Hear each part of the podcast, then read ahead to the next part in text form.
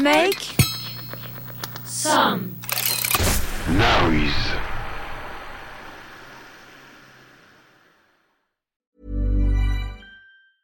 Hey, it's Ryan Reynolds, and I'm here with Keith, co star of my upcoming film, If, only in theaters, May 17th. Do you want to tell people the big news? All right, I'll do it. Sign up now and you'll get unlimited for $15 a month in six months of Paramount Plus Essential Plan on us. Mintmobile.com slash switch. Upfront payment of $45 equivalent to $15 per month. Unlimited over 40 gigabytes per month. Face lower speeds. Videos at 480p. Active Mint customers by 531.24 get six months of Paramount Plus Essential Plan. Auto renews after six months. Offer ends May 31st, 2024. Separate Paramount Plus registration required. Terms and conditions apply if rated PG. Hey, I'm Ryan Reynolds. Recently, I asked Mint Mobile's legal team if big wireless companies are allowed to raise prices due to inflation. They said yes. And then when I asked if raising prices technically violates those onerous two year contracts, they said, What the f are you talking about, you insane Hollywood ass? So to recap, we're cutting the price of Mint Unlimited from $30 a month to just $15 a month. Give it a try at mintmobile.com slash switch. $45 upfront for three months plus taxes and fees. Promo for new customers for limited time. Unlimited more than 40 gigabytes per month. Slows. Full terms at mintmobile.com. Millions of people have lost weight with personalized plans from Noom, like Evan, who can't stand salads and still lost 50 pounds. Salads, generally, for most people, are the easy button, right? For me, that wasn't an option. I never really was a salad guy. That's just not who I am. But Noom worked for me. Get your personalized plan today at Noom.com. Real Noom user compensated to provide their story. In four weeks, the typical Noom user can expect to lose one to two pounds per week. Individual results may vary. Derrière Derrière l'objectif. l'objectif.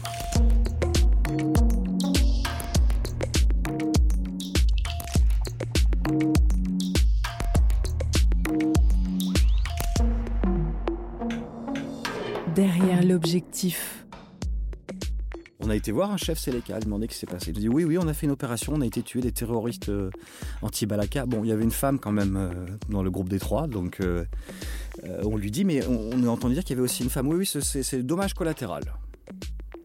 Si je parle justement de la partie où j'ai vraiment couvert la guerre, comme un photojournaliste, je pense que cette image est celle qui a le plus de sens, quoi.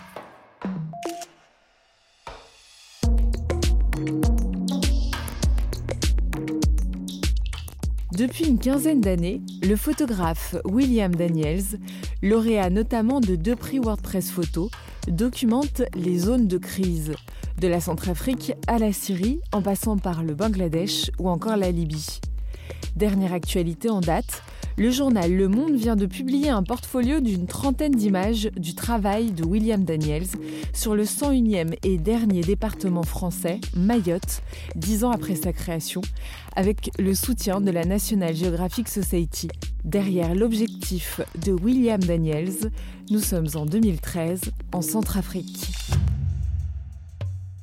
Je m'appelle William Daniels, je suis photographe euh, depuis une quinzaine d'années à peu près et je réalise des reportages euh, si possible assez loin et si possible assez longs sur des thématiques souvent liées à des zones de conflit, à des crises humanitaires, donc beaucoup sur l'humain. Depuis quelques années, surtout pour National Geographic.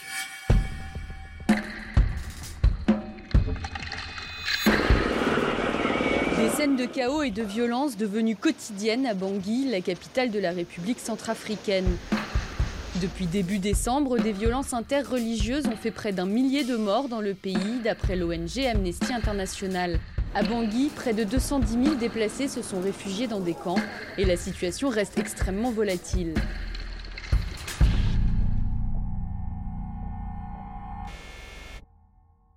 Voulais parler d'un événement qui a eu lieu au tout début de la guerre en Centrafrique que j'ai couverte pendant, pendant trois ans quasiment. Enfin, j'ai fait des allers-retours pendant trois ans.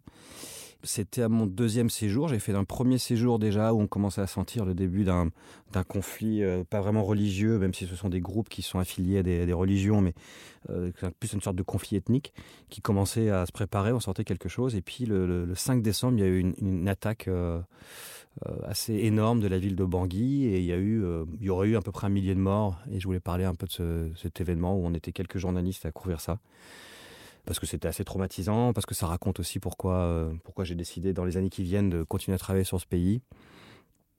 Et puis, euh, et puis parce que je- j'espère que je reverrai pas un événement comme ça, parce que c'était c'était quelque chose d'assez énorme, quoi, assez, assez incroyable. Quoi.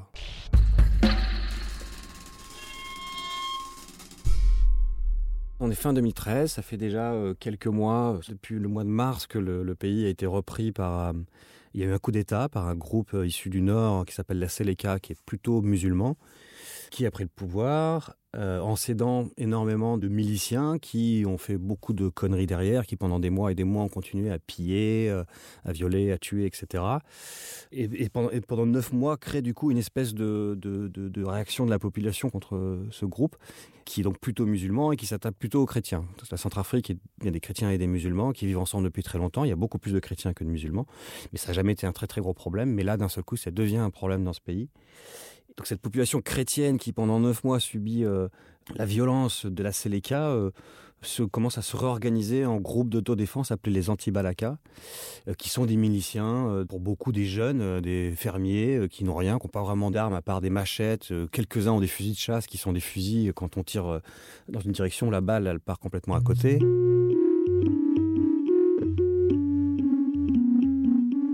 Nos villages ne vivent plus en paix, nos femmes et filles sont violées, ils nous ont au prix, on n'a plus rien à manger, pas d'eau potable. Nous vivons dans la brousse comme des animaux, nous souffrons sur notre propre terre et nous sommes révoltés. On combat les éléments de la Seleka, on veut le retour de l'ancien président. Ils commencent de plus en plus à s'organiser. On entend dire qu'il y a des, euh, des groupes, qu'il y a des choses qui se préparent, qu'il y aura peut-être même un camp d'entraînement de miliciens anti-Balaka euh, en dehors de, à quelques heures de marche de Bangui. Et avec euh, mon ami Camille Lepage, une, une jeune photographe que j'ai rencontrée là-bas, on est devenus très amis, on a travaillé pas mal ensemble. On décide d'essayer de, de se rendre dans ce, dans ce camp. Et euh, un jour, on nous dit bon, bah, c'est bon, on va partir demain, c'est 6 heures de marche. Vous pouvez passer une nuit euh, sur place. Et puis, euh, et puis voilà Qui te dit ça? Des contacts qu'on a qui sont liés avec euh, cette espèce de, de résistance, euh, eux ils se considèrent un peu comme ça, de résistance du mouvement anti-Balaka contre la Seleka, contre le milice qui a pris le pouvoir à Bangui neuf mois plus tôt.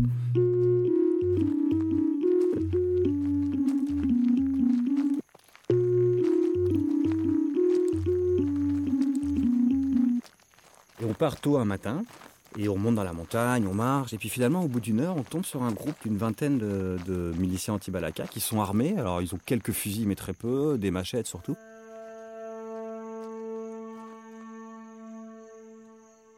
Et ils sont tous euh, assez incroyables parce qu'ils se déguisent beaucoup, les anti-Balaka. Donc, ils ont. euh, Il y en a un, par exemple, qui a des lunettes de soleil, il n'y a plus qu'un seul verre. euh, ils se mettent des choses dans les cheveux. Des fois, ils ont des petits gris-gris sur le torse qui considèrent, leur donnent des pouvoirs magiques comme de disparaître, de voler, euh, des choses comme ça. Et euh, donc, c'est assez impressionnant de les croiser comme ça, presque par hasard. On s'y attendait pas. On croyait qu'on allait marcher 6 heures. Et là, on commence à discuter avec eux. Et en fait, euh, on, comprend qu'ils sont là pour nous attendre. Donc, on leur dit Ah, bah super, vous nous accompagnez jusqu'au camp. Non, non, pas du tout, vous pouvez pas aller au camp. Ah, bon, on comprend pas, ça fait une semaine qu'on organise cette visite. nous, c'est embêtant. Non, non, mais vous pouvez pas. on voulait déjà venir vous voir. On pourra faire ça plus tard, euh, dans quelques jours. Faites une interview et quelques photos et vous pourrez faire ça peut-être plus tard. Je dis mince, on, on rouspète un peu. Et puis de toute façon, on se dit on n'a pas vraiment le choix de toute façon, donc euh, ok.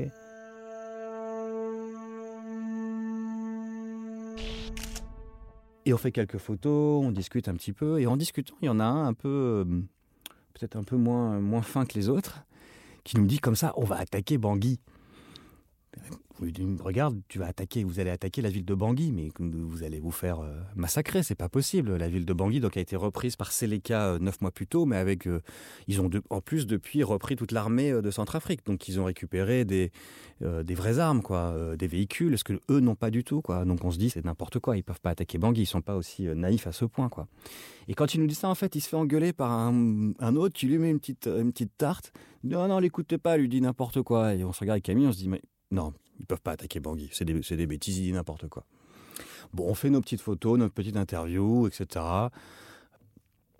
Et puis on est obligé de repartir. Donc on revient, on revient à Bangui et on se dit bon bah tant pis, hein, ça, ça n'a pas marché pour l'instant, mais bon, au moins euh, je pense que là maintenant on les connaît bien, on devrait réussir à faire notre visite dans quelques jours dans ce camp d'entraînement qui serait euh, à 6 heures de marche d'ici. euh. Et puis bon bah voilà, la journée est un peu faite. on se dit bon bah qu'est-ce qu'on va faire les prochains jours Bon, tant pis. bon, on va se coucher. À ce moment-là, on logeait tous les deux dans un appartement à Bangui. Et puis, à 5 heures du mat, ou 6 heures du mat, après, Camille se réveille en furie, elle vient me voir. Ah là, William, on n'arrête pas d'essayer de me joindre. Depuis tout à l'heure, mon téléphone n'arrête pas de sonner, j'ai raté les appels, mince. Qu'est-ce qui se passe? Qu'est-ce qui se passe? On n'arrive pas à joindre les numéros qu'on essaie de l'appeler, on voit des SMS, euh, des contacts à elle, lui disent qu'ils ont effectivement attaqué Bangui. Branle-bas de combat dès l'aube en plein cœur de Bangui. La brume du fleuve n'est pas encore levée et au loin on entend des tirs de mortiers. Des dizaines de véhicules chargés d'hommes armés de lance-roquettes convergent vers le palais présidentiel. À leur tête, un général, nerveux. C'est pas le moment. Non, c'est juste C'est pour pas le moment. C'est pas le moment. Hein? Je vous appelle ça, c'est le moment de danse. Il est 6 heures du matin, là, à peu près, quoi. Donc le jour est déjà levé, euh, mais la, ville est complètement vide. Normalement, il y a déjà un peu d'activité à 6 heures du matin en Afrique. Là, c'est désert. Et puis, il va se passer euh, un bon moment avant qu'on décide de sortir parce que les infos sont pas très claires. On ne sait pas si c'est dangereux ou pas pour nous. Finalement, on va se rendre dans le quartier musulman de PK5 où, euh, où on a entendu dire qu'il y avait des morts euh, qui allaient être enterrés, qui étaient à la mosquée. Donc on arrive, effectivement, il y a une trentaine de morts. Là, ils nous disent oui, on nous a attaqués, on nous a pris pour cible, etc. Ok, on fait des images. Les gens sont un peu énervés, un peu énervés contre nous. Heureusement, on est un peu encadré par certains de nos contacts. Et puis plus ça va, plus deux jours qui suivent, en fait, on réalise qu'en fait, ce qui s'est passé, c'est que ces anti-bagarres ont vraiment attaqué. Ils étaient plusieurs milliers, sans armes, sans rien, et qui se sont fait complètement massacrer. Donc effectivement, on a commencé par photographier euh, les morts musulmans, mais il y en avait très peu. Après, on a, commencé à pouvoir se déplacer, on a récupéré une voiture, on a commencé à pouvoir se déplacer à plusieurs journalistes, et plus à chaque fois qu'on est dans les quartiers, on tombait sur des, morts en pagaille, et c'était tous ces miliciens euh, anti-Balaka. Il y avait des corps un peu partout, il y en avait euh, qui étaient tombés des arbres, parce que j'imagine qu'ils étaient cachés dans des arbres, il y en avait qui avaient rampé, euh, et il y avait aussi des civils, on a vu des femmes, des enfants, et tous les jours on voyait de plus en plus de morts, et tous les jours on allait à la morgue, il y avait de plus en plus de morts, jusqu'à ce qu'à la fin il y ait carrément toute la, cour de la morgue qui était pleine de corps. Je me souviens plus des chiffres, mais c'était plusieurs centaines de corps à la morgue de Bangui. Pas les uns sur les autres, mais presque. Euh, Je me souviens, je me souviendrai euh, toute ma vie, je crois, de cette. euh, Il y avait un corps, c'était une femme enceinte. Alors j'espère que c'était une balle perdue et qu'elle n'a pas été visée délibérément, mais une femme enceinte, très enceinte. Et voilà, il y a eu donc trois jours comme ça qui ont été assez intenses, assez, euh, assez. on s'y attendait pas. Enfin, personne s'y attendait à cette, cette attaque. C'est assez, c'est assez incroyable.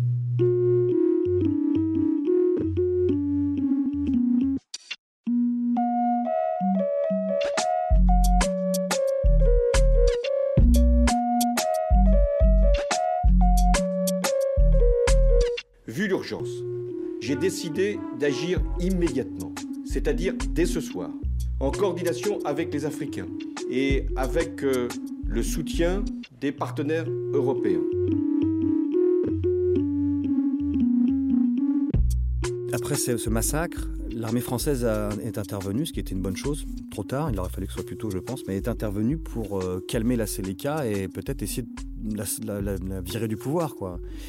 Sauf que du coup, ça a donné, euh, ça a fait que la- toute la population chrétienne excédée, triste et, euh, meurtrie euh, par ce massacre et puis aussi les neuf mois précédents de problèmes de, violence, a commencé à vouloir se venger contre la communauté civile musulmane qui était moins protégée parce qu'il y avait l'armée française qui essayait de, de bloquer un peu la, la Séléka. Donc du coup, ce qui a été très mal calculé par l'armée française, mais vraiment très très très mal, c'est une erreur énorme je pense, c'est que du coup, le- très rapidement, il y a eu un début de génocide contre les musulmans. Quoi. Et a commencé euh, dans l'autre sens des massacres contre les musulmans. Alors pas, pas peut-être pas autant de monde d'un seul coup que l'attaque du 5 décembre, mais, euh, mais, euh, des choses affreuses. Et ça, ça a duré, ça a duré pendant des années derrière. Il y a eu un vrai nettoyage ethnique. hein. Tout l'ouest du pays avait quasiment plus de musulmans. Donc ce que j'ai couvert aussi pendant les mois, les six mois, ou même les un an euh, derrière, j'ai couvert surtout ça. quoi.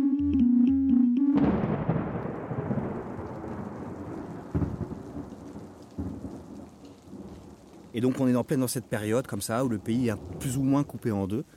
Et il y a un moment où je me retrouve euh, sur cette espèce, alors c'est pas une frontière, mais en tout cas toute cette espèce de, partie au milieu du pays qui est pas claire où ça, se bagarre beaucoup. À droite, a- pardon, à l'est de cette ligne, on est plutôt en pays musulman et c'est les cas, et à l'ouest, on est plutôt en, en zone euh, chrétienne anti-Balaka. Et donc toute cette zone au milieu, il y a plein de combats, ça bouge beaucoup, euh, des déplacés, euh, etc. Et à un moment, on se retrouve coincé par la pluie avec deux autres journalistes.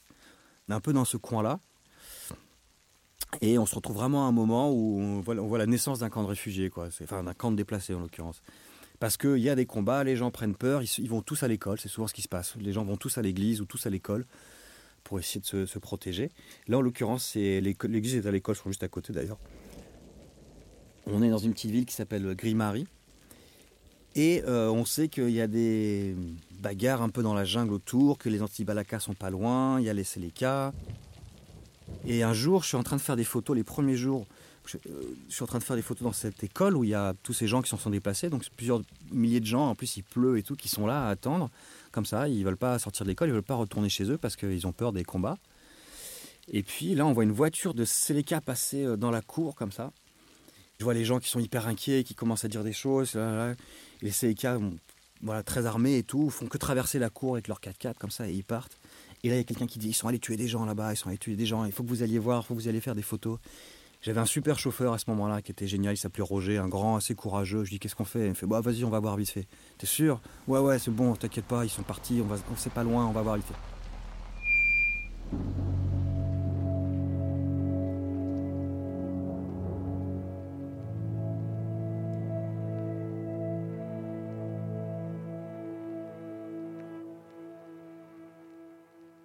Pas longtemps, hein, 10 minutes, euh, et on arrive dans un village où il y a euh, une scène de. C'est incroyable, il y a une hutte qui brûle, il y a deux corps par terre, et des gens qui pleurent. Et puis je m'aperçois qu'il y a un troisième corps, qui est une femme, et, euh, les gens pleurent, et je fais quelques images, et puis là mon, chauffeur me dit maintenant faut qu'on y aille, parce que là si on retombe sur eux, ça va pas être, pas être bon pour nous. J'ai à peine le temps de poser deux, trois questions, on me dit oui, ils sont arrivés, ils ont tué, ils ont tiré, etc. Et je fais quelques images, on repart, on est un peu stressé, de peur quand même de tomber nez à nez avec, avec ces, cas qui pourraient revenir. Et heureusement, euh, ça se passe pas. Je me souviens que j'ai fumé pas mal de clopes sur euh, ces 10 minutes de trajet.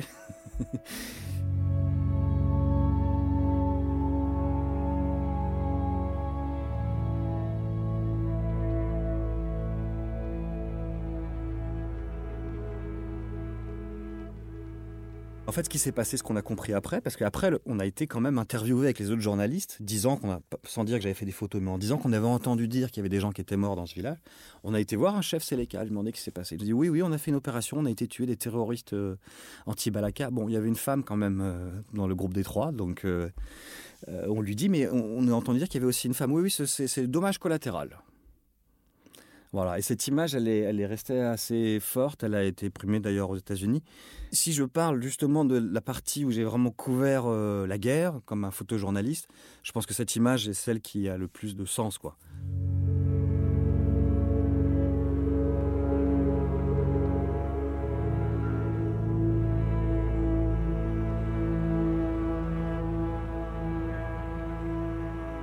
Derrière l'objectif. Vous avez aimé cet épisode N'hésitez pas à le noter, le partager, le commenter.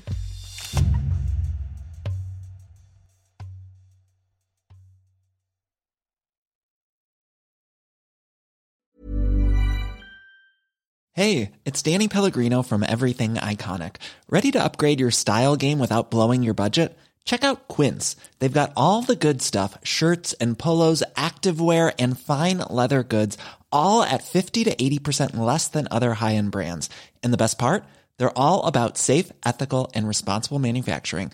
Get that luxury vibe without the luxury price tag. Hit up quince.com slash upgrade for free shipping and 365 day returns on your next order. That's quince.com slash upgrade. Even when we're on a budget, we still deserve nice things. Quince is a place to scoop up stunning high-end goods for 50 to 80% less than similar brands. They have buttery soft cashmere sweaters starting at $50, luxurious Italian leather bags, and so much more. Plus, Quince only works with factories that use safe, ethical, and responsible manufacturing. Get the high-end goods you'll love without the high price tag with Quince. Go to quince.com slash style for free shipping and 365-day returns. When you make decisions for your company, you look for the no brainers. And if you have a lot of mailing to do, stamps.com is the ultimate no brainer. It streamlines your processes to make your business more efficient, which makes you less busy. Mail checks, invoices, legal documents, and everything you need to keep your business running with stamps.com. Seamlessly connect with every major marketplace and shopping cart. Schedule package pickups and see your cheapest and fastest shipping options from different carriers. With rates up to 89% off USPS and UPS rates. And with the Stamps.com mobile app, you can take care of mailing and shipping wherever you are. Make the same no-brainer decision as over 1 million other businesses with Stamps.com. Sign up with code PROGRAM for a four-week trial, plus free postage and a free digital scale. No long-term commitments or contracts. That's Stamps.com. Code PROGRAM.